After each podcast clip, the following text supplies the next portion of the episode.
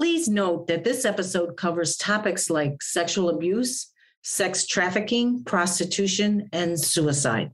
Thank you. Welcome to Grief Recovery Now podcast. I'm your host, Charlene Gorzella, your grief recovery specialist. This podcast is being produced just for you, someone who has been challenged and heartbroken over a significant and devastating loss, death, divorce, sudden life change, or the many other ways we experience grief. You will be taken on a conversational journey with me and some special guests who have come out the other side of grief and committed to small, powerful, and courageous steps that made all the difference in their lives for the better. I want to instill in you on what is possible, that joy, hope, peace, and happiness is closer than you think. While your life is forever changed, you can have a beautiful new outlook on your relationships and loss with a sense of completion that goes deep in your soul. Ready, set, now. Let's get started. Hi, everybody. This is Charlene Gorzella, your host for the Grief Recovery Now podcast. So very, very grateful you're here today. We've got a great show today that I don't think is touched upon too much in the grief world. So I brought the best of the best who's experienced it. She's going to bring her experience, strength, and hope to all of us. And before I bring her on, I thought I would talk about a new segment of the show called Off the Cuff with Charlene. And in honor of our guest today, I want to talk about an experience I had in the eighties, nineteen eighties. A lot of you listeners know that I have been in recovery for thirty-four years of drugs and alcohol. And during that time in my whoop-de-doo, I call days, and my drugs and alcohol and all that, I was a product of the seventies. And at that time, people said, well, if you remember the seventies, you weren't there.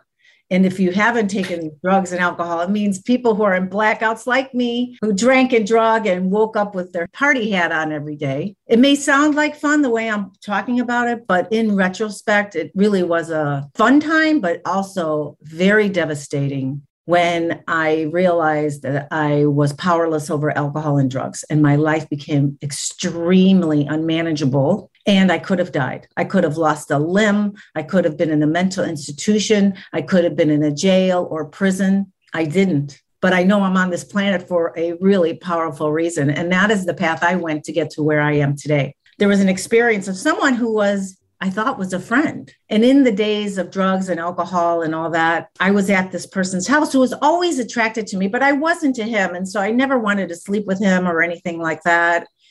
And if you know anything about the seventies and eighties, you know, it was like very free reeling, and I was never really that way. And so my friend, supposed friend, he just started giving me drugs and alcohol. And of course I took it, and I was all gone for three days. He abused me sexually. He kept feeding me drugs. I was just out off the planet for three days. And I've even seen pictures that he took of me during that time. It wasn't anything naked or anything, but I look at them. I looked at my face, and I was just horrified of what I saw. And I didn't think about it for decades. And the reason why I'm bringing this up, because I'm in the grief recovery business. And for my own experience, I didn't really, I worked with my grief and I grieved and all that, but it wasn't done. I had unresolved issues.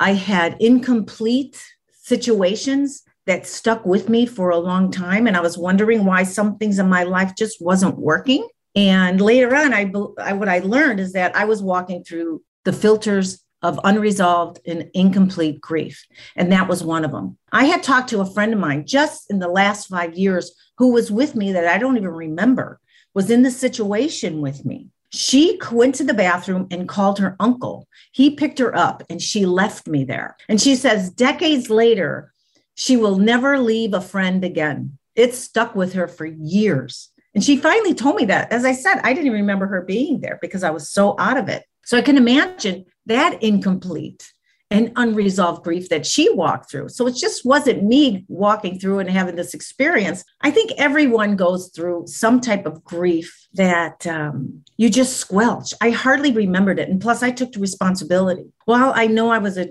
at that time, I didn't know, but I was an alcoholic addict. And where I wasn't like every day shooting heroin, I was a functioning person. I had a great job.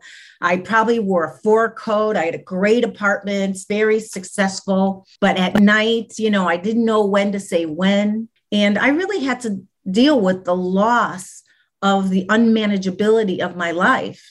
And I needed to be restored. And that's why I went through twelve-step program and other things that I've done to help resolve some things. But it wasn't done. And thank God my friend came decades later. We talked about it. I sort of forgot about it. But I know why I was not getting as deep in friendships, especially with men and relationships, because of that particular instant. And I had to deal with that and I had to work on it. And as I said many times, discovery is not recovery. So I had to dig deep about that.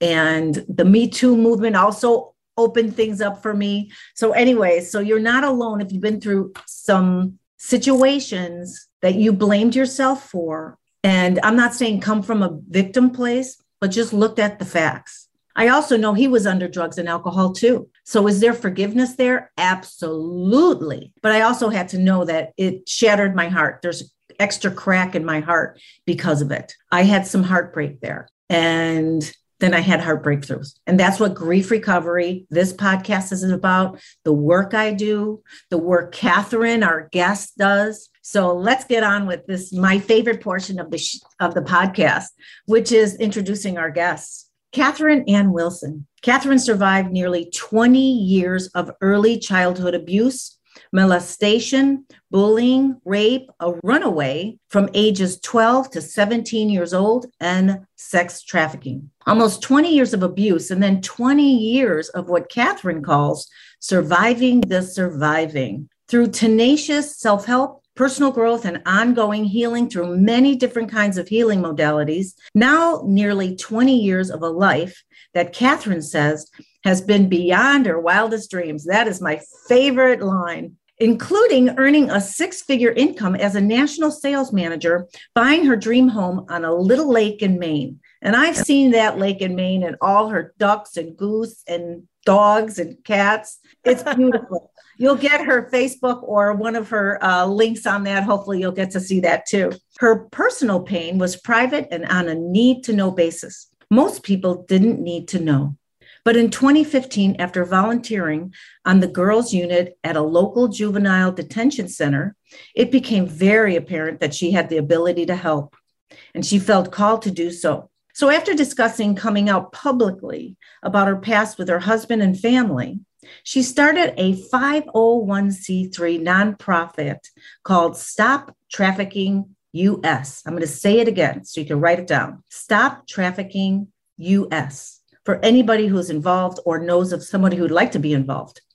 This was born out of an inner calling to do everything she could to prevent other children from going through what she did. Over the last several years, Catherine has become a highly respected visionary, creating effective, efficient ways of educating as many as six hundred ninety individuals over the course of her three-day virtual trainings, where she brings in national experts and offers the highest and best education free of charge to all her participants. She also meets the needs like dentures, rent, education, et cetera. People who are affected by this. And it's out there more than you know. Catherine says there are a lot of ingredients to the recipe of a happy life, but none greater than the ingredient of hope. Catherine knows a lot about devastating loss and profound grief, years of panic attacks and anxiety. She also knows about overcoming forgiveness, generosity, being in service, and hope. She knows a lot about hope. So help me w- welcome Catherine. Welcome, Catherine. Thank you. Thank you. And thank so you you're here. Thank you for your share. That was, that was a, that was a deep share. Thank you. And thank you for bringing that up, because I don't talk about it much, and if at all. Okay. So you're good with her. And I was wondering how you feel about him. Did you ever run into him again? No, you know, I looked up, and I think maybe, did I see him afterwards? Me being in my blur of just like, it didn't happen. It didn't happen. Because as you go through drug and alcoholism, blackouts and all that, you sort of, your mind has you forget about it and they squelch it. So, and plus I probably felt ashamed of it. And it affected a new job I had, all kinds of things. But yes, I do have forgiveness for him because I know, as I said, I knew he was under the influence too. Would I be friends with him again? No. And I've tried to look for him and I haven't seen him. I wish him the best. If it's meant to be, it, your, you know, your paths will cross again, but I'm so proud of you for doing your healing work. I mean, that's the greatest gift you can give yourself, is to be able to forgive him, not, you know, not make it okay. It wasn't okay, but just to let it go. So I'm really, I really honor that in you.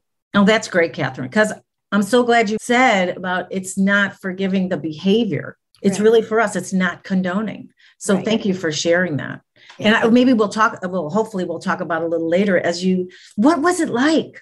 What happened and what it's like today? What it was like for me on this planet so far, you know, I was born in love. I mean, my, my mom and dad loved each other and I was conceived in love. I was born into a loving home. Shortly after, um, my mom and dad had my brother. And when they had my brother, he had uh, severe asthma. And back then, I'll be fifty-eight next month. So back, you know, in the sixties, they didn't have the medication they have now.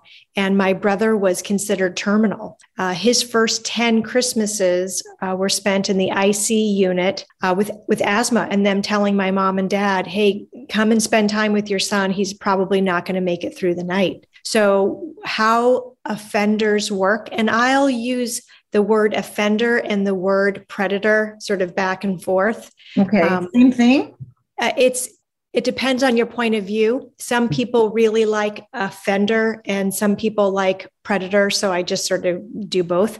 Okay. So, um, so offenders are predators uh, who are looking for easy access. So people who are inclined to sexually abuse a child, they have to look for opportunity. They have to put the odds in their favor. You know, there's a, there's a lot to it. And then there's a grooming process. There's, it's not just overnight. It's almost always somebody that the child knows and trusts. So for me, it was um, an administrator of my school. I was in first grade elementary school. Most children are, so one in five children are, are sexually abused before the age of eighteen. It's uh, one in six boys, one in four girls. So we just call it one in five children. That's across, that's just across the board. Wherever there are human beings, that is pretty much tried and true. Are children of color and vulnerable children uh, abused at a higher rate? Yes, but not because of color. It is access. It is who can they have access to, who is poor and needy. That doesn't matter. Boys, girls, just how can they, how can they successfully get away with sexually abusing that child, right? Which is their, and that male or female's goal is to do that. So you look for, like uh, in, in Africa, uh, the hyenas are looking for that little giraffe who's just on the out of the circle, you know, out of where his, where everybody's at. That's who they go for. Well, my mom and dad were preoccupied with my brother. Totally understandable. Uh, the school administrator knew that, would take me out of class and sexually abuse me in his office. And, and so, this was your, this was your school administrator? Yes, in first grade. So, and there's, there's a lot of conjecture. And I know that Harvard was trying, was doing research to try to find out, but we don't really have a concrete answer right now. Why, once someone has been sexually abused, why is it normal that, or I don't know what the right word is, that they are sexually abused more than one time? So it's like, kind of like blood in the water of sharks. So if you're a predator or an offender, there's just something about that child that's been sexually abused, that like a neon sign, right? Victim, victim. And then next thing you know, it's the babysitter and it's the friend of the family and it's your friend's stepfather. And you're doing, as uh, you know, I would do a sleepover and somebody's dad would put their hand over my mouth and drag me out of the bunk bed into a hallway or a bathroom or something as a, as a child. So that was, that happened to me frequently. And so now I'm behaving differently at home. And there was red flags at the time. I mean, I was bedwetting, I was having night terrors, but the pediatrician would tell my mom and dad, well, you have a sick child in the house. And this is, you know, sort of dismissed. Even in school, when the administrator was calling me his special girl, which is now like a red flag term, back then it, it wasn't. So now I'm behaving differently at school. And so now the bullies are taking notice. And, and you mentioned my chickens earlier. If there is a chicken who is vulnerable, who is sick, the other chickens try to peck that chicken to death to get rid of that chicken for the health of the flock, right? They don't want a sick chicken in the flock. So they are biologically inclined to kill that chicken. Same thing with parakeets. You see a bunch of parakeets killing one. And I'm like, I'm in the pet store in horror, you know, why are they killing, you know, trying to kill, I want to like rescue the parakeet. And they said, well, because there's something wrong with that parakeet and the other parakeets know. So in school, it was like, it was like the kids must have known something because I was horrifically bullied in school, which drove me to start skipping school. So here I am um, breaking barriers. There's this little white middle-class girl um, who's born into love. Nobody, there's no alcoholic or drug addict parents. They're not divorced. We're not poor. All these things that we associate with being abused. It was just opportunity. And from that opportunity, the cause and effect, the snowball starts. Get abused, I get abused more, I'm behaving weird at school, the kids are, are bullying me, I'm skipping school. And next thing you know, I'm a, I'm a runaway from twelve to seventeen years old. And the, the things that I saw, you kind of go from the frying pan into the fire, right? And so now the abuse is way worse. Now it's being hogtied and, and raped and beaten and choked to unconsciousness and awful things. I had stopped my period. I just, I was so malnutritioned that, and I didn't use drugs or alcohol. I mean, I tried a couple drugs and alcohol, but they didn't affect me the way they affected other people. The good news, bad news. Bad news is I remember every awful thing that was ever done to me. The good news is I didn't have any sort of addiction. You know, there was uh, no drugs or alcohol um, addiction that I had to contend with.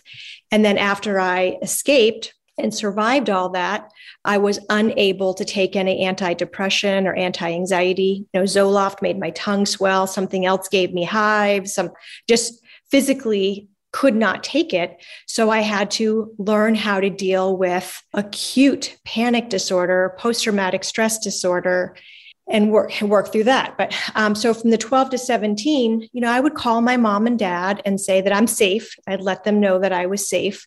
Um, but at fifteen, I was lured into sex trafficking. Couple of girls living in an apartment. I'm eating out of dumpsters. I'm being beaten on a regular basis. I'm stealing food, stealing clothes, was arrested for stealing a towel, you know, because I wanted to take a shower in an apartment building I had broken into. So when those two girls were like, you know, we go on dates, we have boyfriends that protect us, we have protectors. They're not saying prostitution, sex with strangers, you know, blah, blah, blah. And they fed me. They fed me macaroni and cheese with tuna fish. And they had me at macaroni and cheese and tuna. I mean, I was so hungry that when they fed me, it was almost euphoria. When that, when it hit my, my blood sugar, when it hit my bloodstream, it was just like, oh. And I'm like, okay, whatever, I can have my own apartment. I can have my own clothes. I can have shelter and food and clothes. Okay. Survival. Right. And, and I'm being, I'm doing survival sex anyway. So, okay. There's just, there's a subculture. So I'm sure that you and your followers have belonged to clubs before, uh, or maybe you're Catholic or you're Jewish or something that's more of a lifestyle. And there's in that lifestyle, well, the, the, um, the twelve step program, yeah. You know, there are just things that you guys know to say. Hey, are you a friend of Bill W?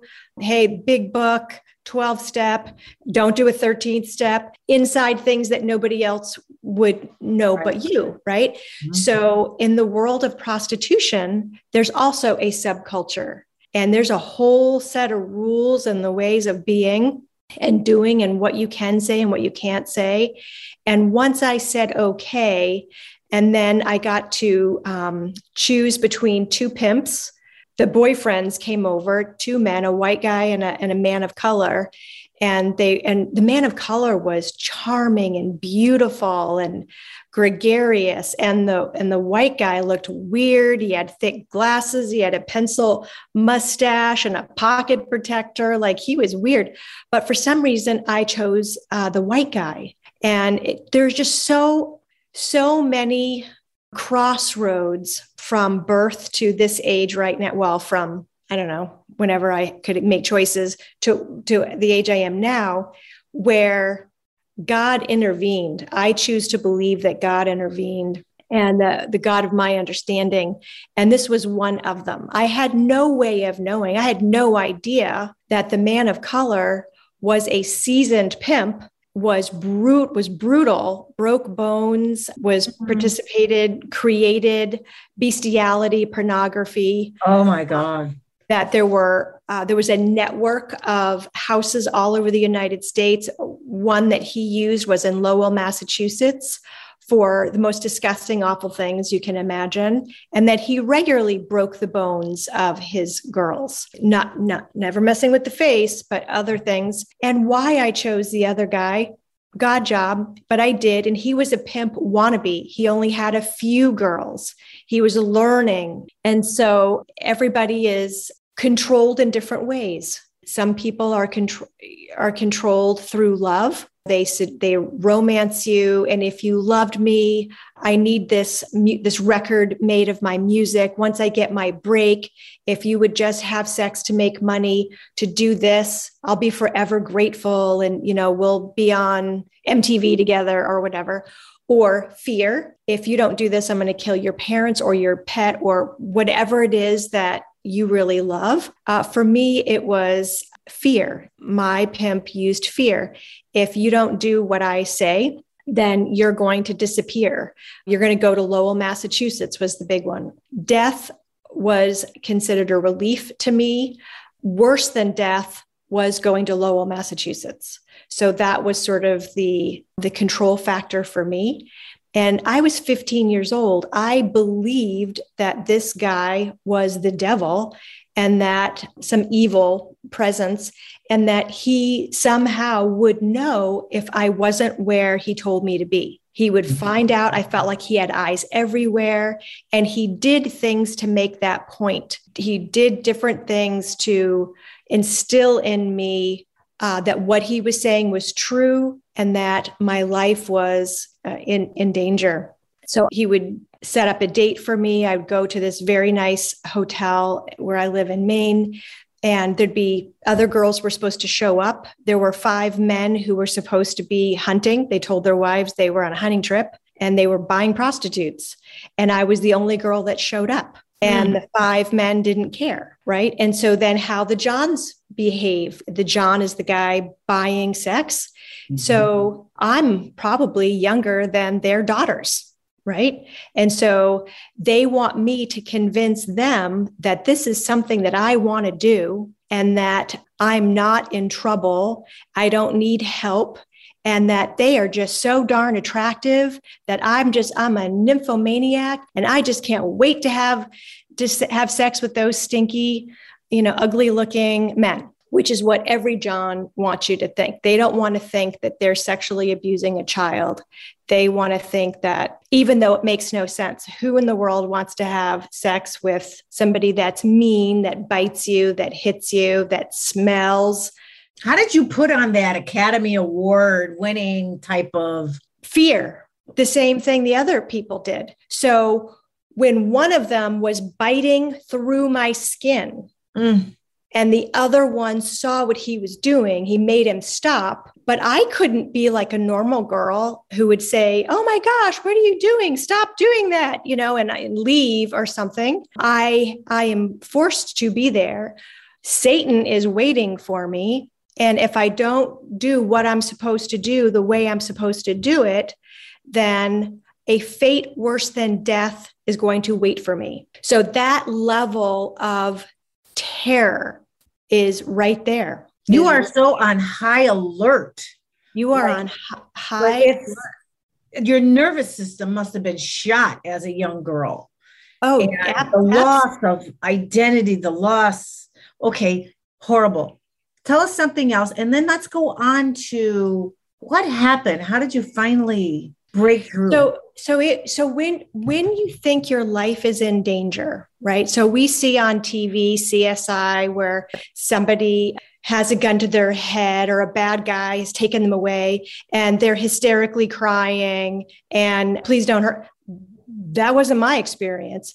My experience was game face. You know, you do what you need to do. So even in the throes of rape, so two pimps come over. Um, I broke one of the underground rules, which is don't let them in. I said, Peter isn't here. He'll be here soon. Come in. It, I was in my pajamas. It was late.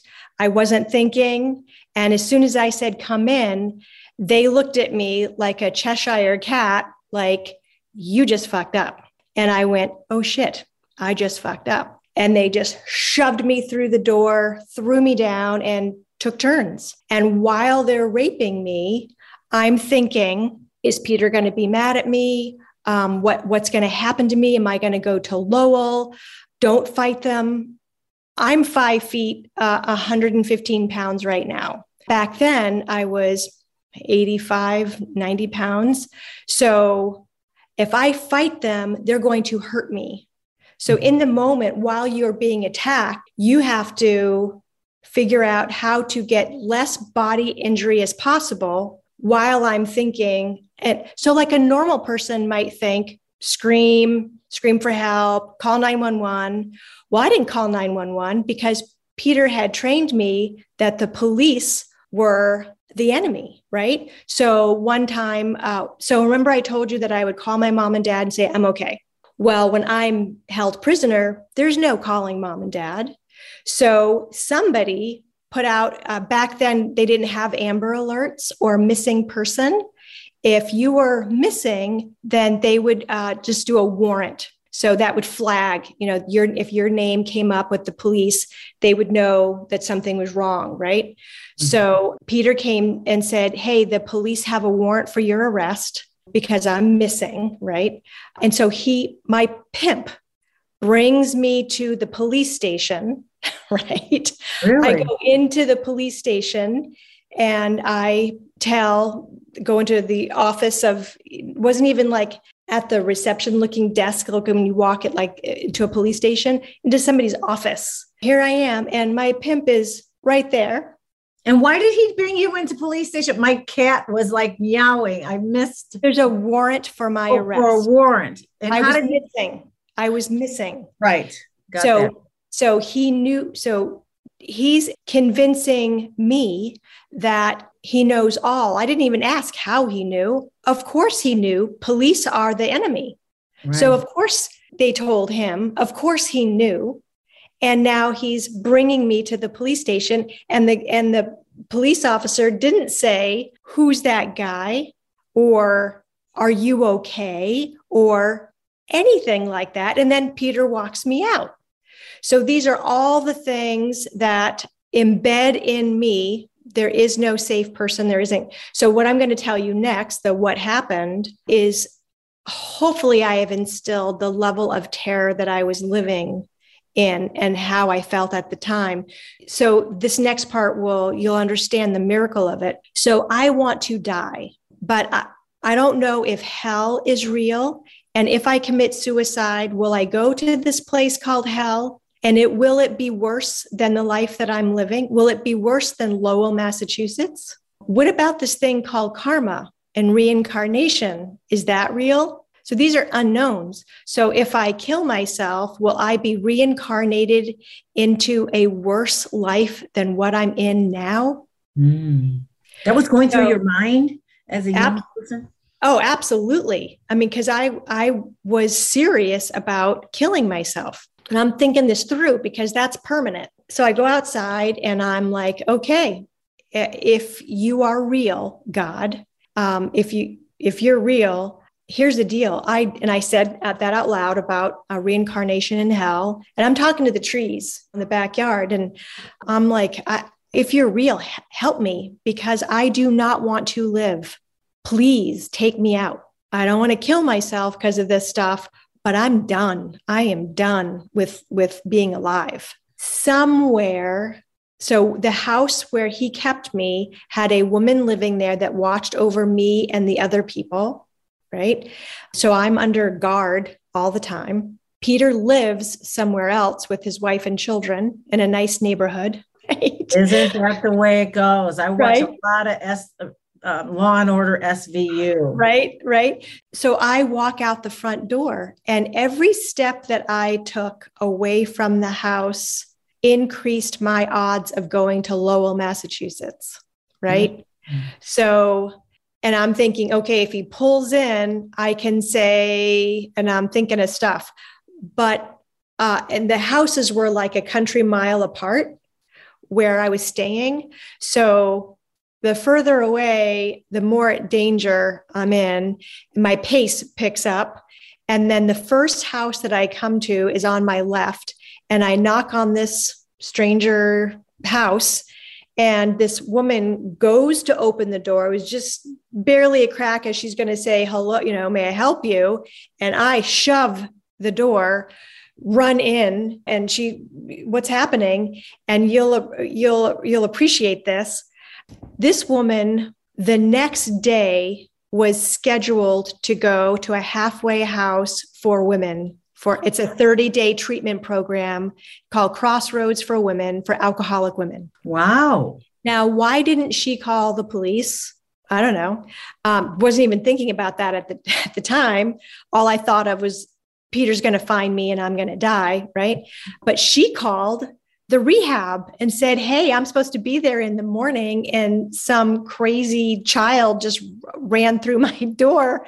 What do I do? And they said, bring her. Oh, so um, I went underneath her, one of her beds um, in her guest room, and wide awake all night. And sure enough, there there there was a, a manhunt for me that night. Somebody was shot in their effort to um, bring back their moneymaker. Uh, the next morning, I was able. They put the car catty corner to the front door. And I got into the floorboard. I fit like a cat. They knew where you were? No, they didn't know where I was. They went, they did a search for me. Somebody was shot. They didn't go to that house. They didn't even think to go to that house. Mm-hmm. So uh, they bring me to Crossroads for Women. And Crossroads for Women is a thirty-day treatment for alcoholic women. I'm not an alcoholic. I'm not eighteen, you know. But they allowed me to stay there for three months. I was sixteen at that point, and they allowed me to stay there for, for three months. It was, a, it was amazing. And then I was supposed to go to a, um, a place called Day One, which is a year-long program for children. And the children who are staying there vote if you can stay there or not. And uh, anyway, the, the We came to, we negotiated, I could stay there. And so I'm at Crossroads watching T V with the ladies. The next morning, I'm supposed to go to Day One, and I get a call from my father. And he said, um, I love you. I need you. Please come home. Now, my dad would say something like that before. So that wasn't new or alarming or anything. They did not know about Crossroads. Excuse me, they didn't know about Day One. They didn't know where I was going. They didn't know anything. He just happened to call God job at that particular time. And then I had this, this sense of kind of like those old black and white movies where you hear the World War Two siren. Mm-hmm. Like I yeah. felt this uh, emergency feeling, get to your dad, get to your dad, get to your dad, get to your dad kind of thing. And I went to the night nurse, and I'm like, I, I'm in Maine. I got to get to West Palm Beach, Florida, where my dad is. I need to get there. And so she called the, the person on call and said, what do I do? And they said, don't help her. Don't stop her. Um, the thing about Day One is you're not allowed outside contact for three months, ninety days. You can't go to the, you can't walk to the post box. Uh, you, no outside contact, no phone calls coming in, coming out, nothing. They want to just like give you ninety days, right? Mm-hmm. Um, my dad died ninety days later. So that time that I went to Florida, I got to have time with my dad before he passed, and being with him when he passed away, I had a spiritual event happen while my dad was dying that someday I'll tell you about. It was remarkable. And that spiritual event became the mooring that would keep me alive and on this planet for what was going to happen for the next twenty years of my life, which is surviving the surviving. How do you heal?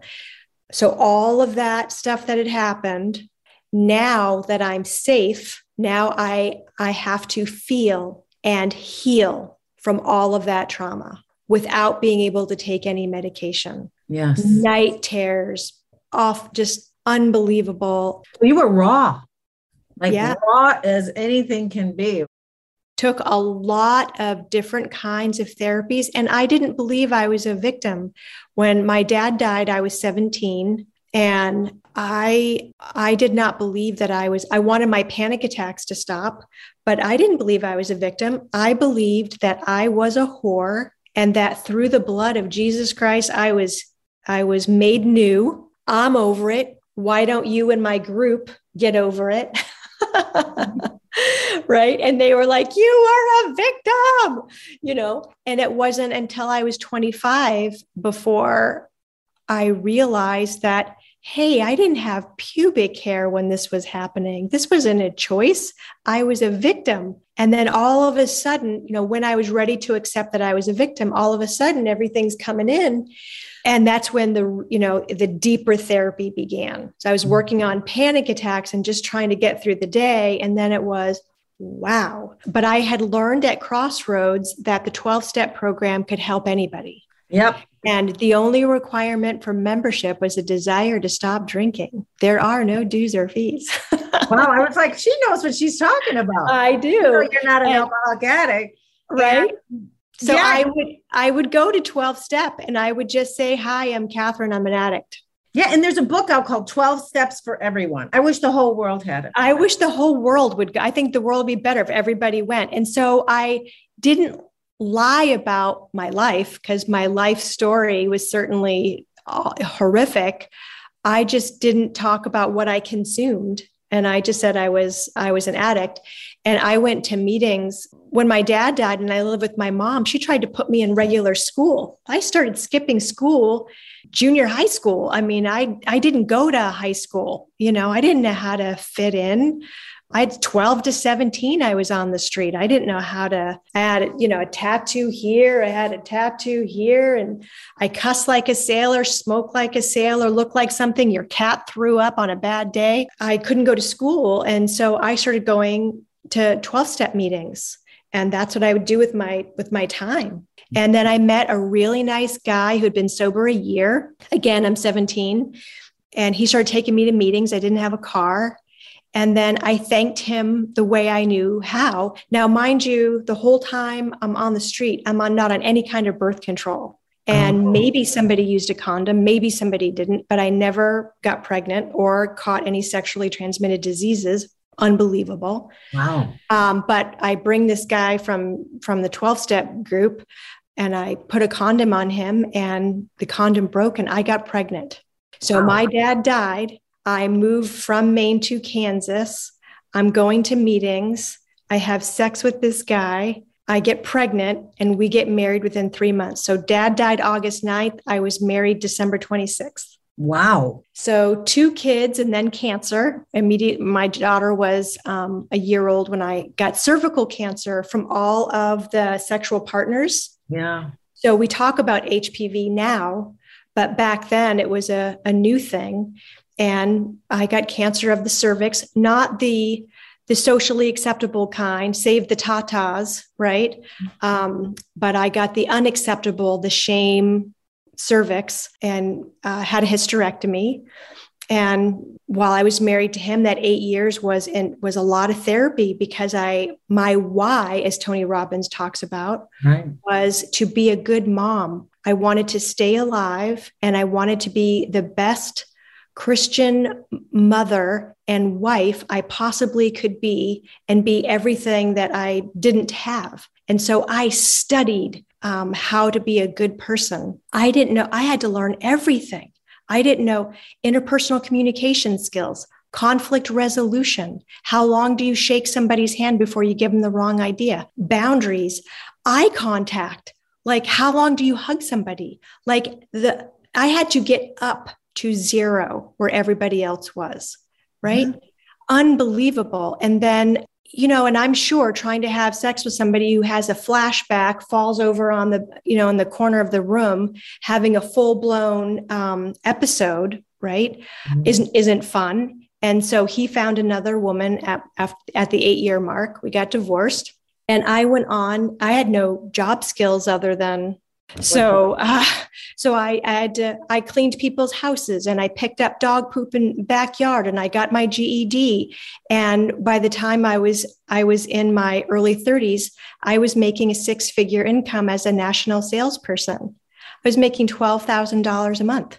And that was commission only, because the two owners of the company that I worked for, one guy said, she's white trash. I'm not going to like pay her expenses or give her a salary. And the other guy's like, give her a chance. She's got talent. Give her a chance. And he said, you want to give her a chance? Commission. That's it. And then I, I went on, and I'm listening to Tony Robbins tapes, and I'm learning how to be a human being. And I made a six-figure income, and I'm not telling anybody about my past, or it was a need to know. Nobody needed to know. I did so much therapy. It takes so long. Did the Hoffman Institute. I did Landmark Education, uh, Ram Dass. I've, I've seen Wayne Dyer twelve times, Marianne Williamson. Back in the eighties, though, it was just self-help, healing the child within, like group therapy, individual therapy, energy therapy, breath work, like everything, E M D R, like tap, like every sort of crazy thing possible. And then at forty, I bought my dream house in Maine, five feet off of a lake, and um, decided to retire from the job because I was never, I was on the road three, three weeks a month. And I met my, my second husband when I was forty-seven, and uh, I moved to a bigger lake. And then I'm, I've always done volunteer work, but I started volunteering at um, a juvenile detention center on the girls unit. And I'm listening to them tell me a similar story to mine. And I'm like, you've got to be kidding me. What happened to me thirty-five years ago is happening to you, you, you, you, you. Like every freaking girl in my group. I'm just like, do people know what's happening? Right? I mean, it just blew my mind. Mm-hmm. And at the same time, word sort of went through the legal system about the work that I was doing and the success I was having with the girls. And they asked if I would be on, you know, the local six o'clock news, right? My friends don't know my whole story, and they want me on the six o'clock news. So I'm like, let me talk to my kids who are adults. Let me talk to my two children and my husband. Your children know, right? Did they? Oh, yes. Oh, okay. every you yeah, were open yeah. with that with them. Oh, and, yeah. And well, yeah. People, excuse me for one second. Yeah. If people or are some of our listeners are going through a time that is similar to Catherine or something like it or the same thing, please know recovery takes some time. You have to take simple, powerful steps. Know that you don't know, and you have to unlearn to learn. And people, I believe, are here to remind us who we truly are. Whether you look nowadays, Google is free. You can listen to Tony Robbins online. You can listen to Catherine online. You can listen to me online. You can listen to so many people. Ram Dass, there's so many wonderful teachers who care, who's been through the depths, devastation, abuse, and even though if you don't think that you can relate to Catherine, but if you're in a time where you're like, you want just want to give up, you're raw with emotions and you don't know what to do. I always say, don't marinate in your knowledge up in your head, because we marinate in our knowledge and nothing changes. So please, what she did was show up, even if you were scared out of your mind, right, Catherine? What I, what I would say at this juncture is, you know, Michael Singer has a great book called The Untethered Soul. I oh, I love that, that book. I use that with the girls on the girls unit. So what happens sometimes, well, people will hear my story and they feel guilty because they had a far less traumatic thing happen yeah. to them, but yet they have a profound impact. So as particularly as women, we need to stop comparing, right? Yes. It's not, it's not, my father kind of went nuts before the cancer, mm. and my dad asking me for oral sex was far more traumatic than being tied down and raped by a crazy person for mm. hours. Okay. It isn't what happened. It is your response to it. So if you are, if it affected you in a traumatic way, then there are things that you can, you can do. The first thing is, is letting go of that. Second thing is listening to some Byron Katie. So, you know, so her um, website is the work, the T H E W O R K dot com. And she's Byron, B Y R O N.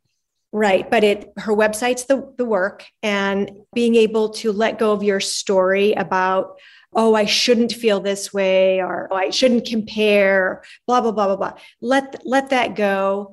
And you don't have to go digging for trauma. When it is, t- like I said, I didn't feel like I was a victim until I was like twenty-five before mm-hmm. I went, wow, right? So you don't have to dig for that.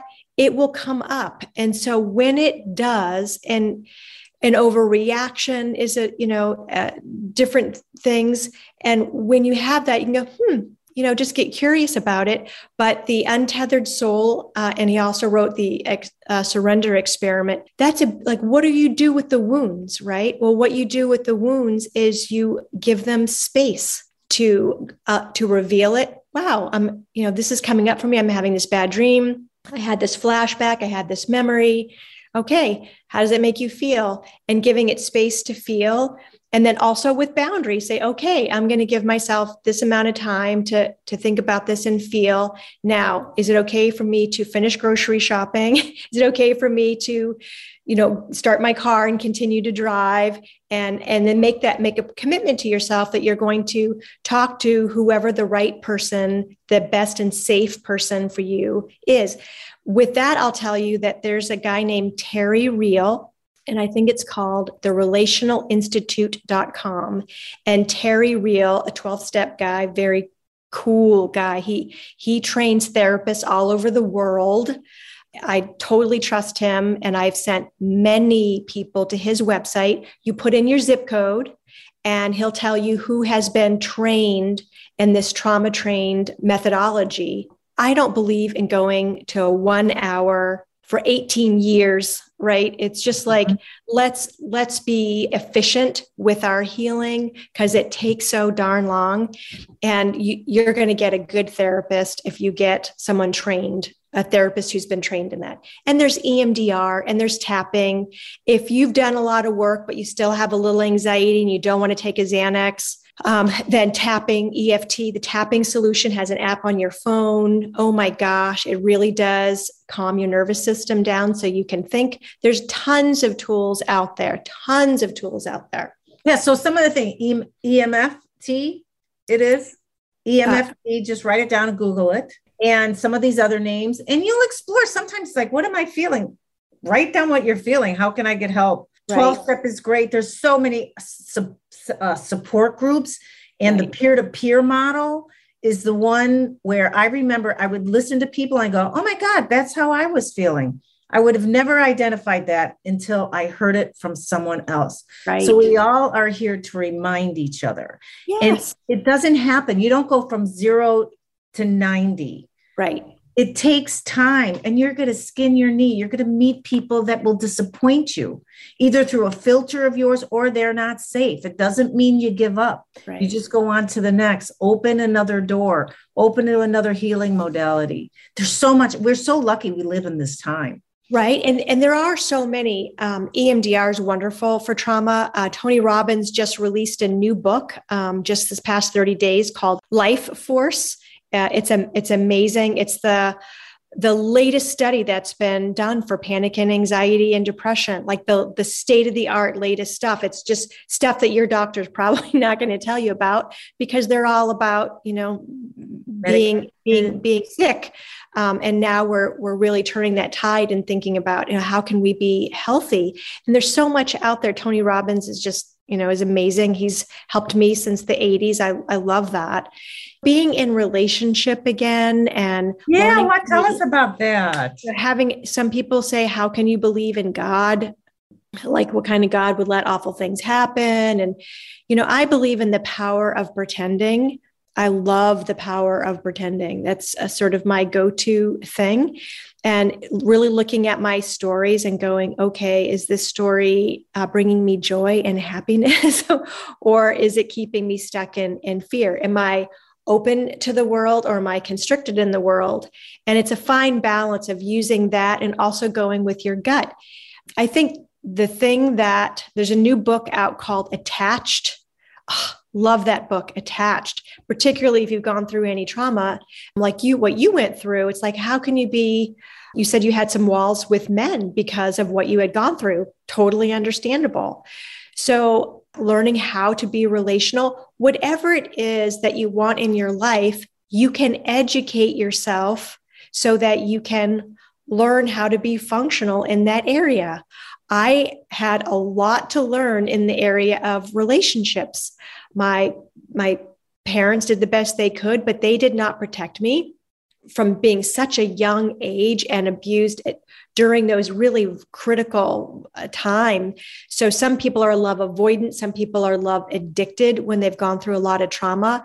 And then there's the really screwed up ones who are both. Pia Melody's like, you're with me, Catherine, you got both. So mm-hmm. that's a, so you have to do a lot of, a lot of education. So for me, I believe that the most important thing that we can educate ourselves on is how to be relational, how to be compassionate and forgiving, how to have boundaries, right? It's so important. The stories that we make up about things and purposely changing our story to one that serves us instead of one that keeps us stuck in, in fear, and trusting your gut too. I mean, you, if something's not right and your brain says something's not right, you know, go with that gut feeling. You're going to be right. I mean, think about it. No matter how old you are, when your gut said something, how often were you right? So if the odds are that you're usually right, you can, you can bet in that favor and go with, go with your own gut on that. I have a wonderful relationship. I've been with my husband twelve years now, and we have an amazing relationship. And I had to uh, ask myself and challenge myself about the stories that I make up. My husband does not buy me a birthday present. He forgets Christmas. He leaves the toilet seat up. I mean, there's like all this stuff, right? And I could say, oh my gosh, he doesn't love me. Like have a story about what love should look like. Mm-hmm. So when I stop doing that and I say, look at the way he loves me. He put together this makeshift bed. So at the end of our dock in Maine, I call it the cabana of love. He just took old junk wood that he had around and made a bed frame so I could drag my mattress out and sleep at the end of the dock. And then he hand carved all these hearts and painted them red. And he puts that on my little she shed, on my cabana of love. So he doesn't remember my birthday, but he does all this other amazing stuff. So it's sort of like, well, what am I, what am I focusing on? Focus on, on how the universe does show up for me. So I don't have a healthy mommy and daddy, right? Um, I don't have whatever you don't have. Well, how is the universe providing that? Right? So I am mothered in so many ways with the beautiful women relationships that I have. I am sistered by so many beautiful relationships that I have. Instead of going, well, what don't I have? I look at everything that I do have, because fear and panic and depression can't exist. Darkness can't exist in the light. And light is gratitude and appreciation and being in service to others with boundaries that just illuminate your life and bring joy to your life. That's, I wake up happy every day, and I see some survivors who are still living in the world owes me. I'm not going to be better until he or she pays. And I'm just like, man, there's no, I didn't get, I, there's this Netflix called um, Unbelievable. And they do a great job of showing what it's like to be a victim and what post-traumatic looks like. They do an excellent job. But at the end, she gets an apology and a check. And like, that isn't real, right? Most of us are not going to get an apology and a check. And my happiness and your happiness, the ability to thrive, right, and have an amazing life is not contingent upon anybody else, not a check, not justice, not somebody paying, not an apology. It is only your decision to be happy in life. Even if there are some changes that need to be made, be happy and grateful and appreciative where you are. Look how you can serve others while you're taking the action steps to create an even better life than you have now. And it continues to evolve and get better over time. Yeah. And it takes courage, and it takes not knowing. It takes all kinds of feelings. It's not going to happen overnight. Some things will come fast if you're in some form of recovery. And listening to people like Catherine, her story, how she talked maybe forty minutes right now. All this didn't, her whole life didn't change in forty minutes. It took a while. And I'm not saying some people sometimes quickly, sometimes slowly, but I'm sure you had increments of all of a sudden seeing the, the beauty of like, oh, I think I got it. I have this touch of happiness in my life. Well, realization so in my life. Right now um, I'm on a, I'm in Florida and the Gulf is right over there. So sometimes this whole thing is so locked in with fog that you can't see the boat. Mm. And what healing looks like is slowly you can see the boat, right? Mm-hmm. Slowly it lifts. So how you know you're healing is what used to um, really affect you, like what used to send you over the edge. You used to like, let's say you you were triggered to a to a ten, uh, now you're triggered to an eight, and then you're triggered to a five, and then you're triggered to a three, and then one day you're like, oh my gosh, I went by that and I had no trigger. So for me, one of the things my pimp had me do during the day was during the holiday, we had to, in the basement, had to make Christmas wreaths. So before Thanksgiving, even, or at least here in the United States, there's Christmas wreaths up in front of every single grocery store, like right away. And it used to be, sometimes I couldn't walk past them to go into the grocery store. I would just, you know, like, oh my God, right? The smell of them would catch me. And now I know what I did with those Christmas wreaths. I, I know what happened. I also know how they're used to decorate homes with little kids playing, great anticipation of getting presents. And it's a beautiful thing. And you reframed it. I, yeah. And I, and I'm, and I'm, I'm healed. And, and how you know you're healed is when you're not, um, when that level is less and less and less. And that happens in its own time. And some, some of the triggers might heal really quickly and some of them less. Again, Michael, um, Michael Singer's book, Untethered Soul, goes into a lot about that. He calls those wounds splinters, and they, they will be removed one by one by one. And it does take as long as it takes. But if you had to do a lot of healing work for five years or ten years, but you had thirty years of just an incredible life beyond your dreams, would that time have been worth it to you? No fun in the moment. But oh my gosh, you're doing it for what's going to happen and the generational effect too. My healing, I was sexually abused less than my mom. My daughter uh, was sexually abused f- f- way, way less, um, no penetration um, on her. And now my granddaughter is fifteen and she's the first female in my mom's side of the family who's made it to fifteen without any sexual assault whatsoever. Bravo. You do your, you do your work, not just for you, but for the generational effect that trauma can leave. That generational dysfunction is real.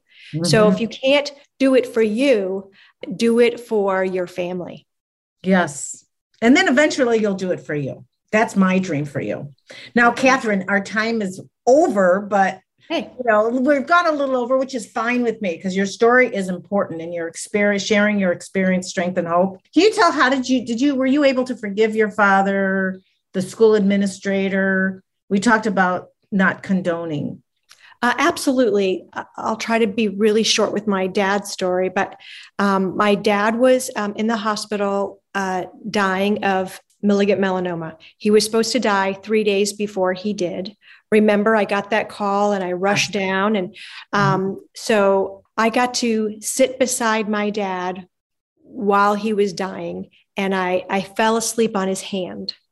And when I fell asleep on his hand, I felt as if somebody physically shook me awake.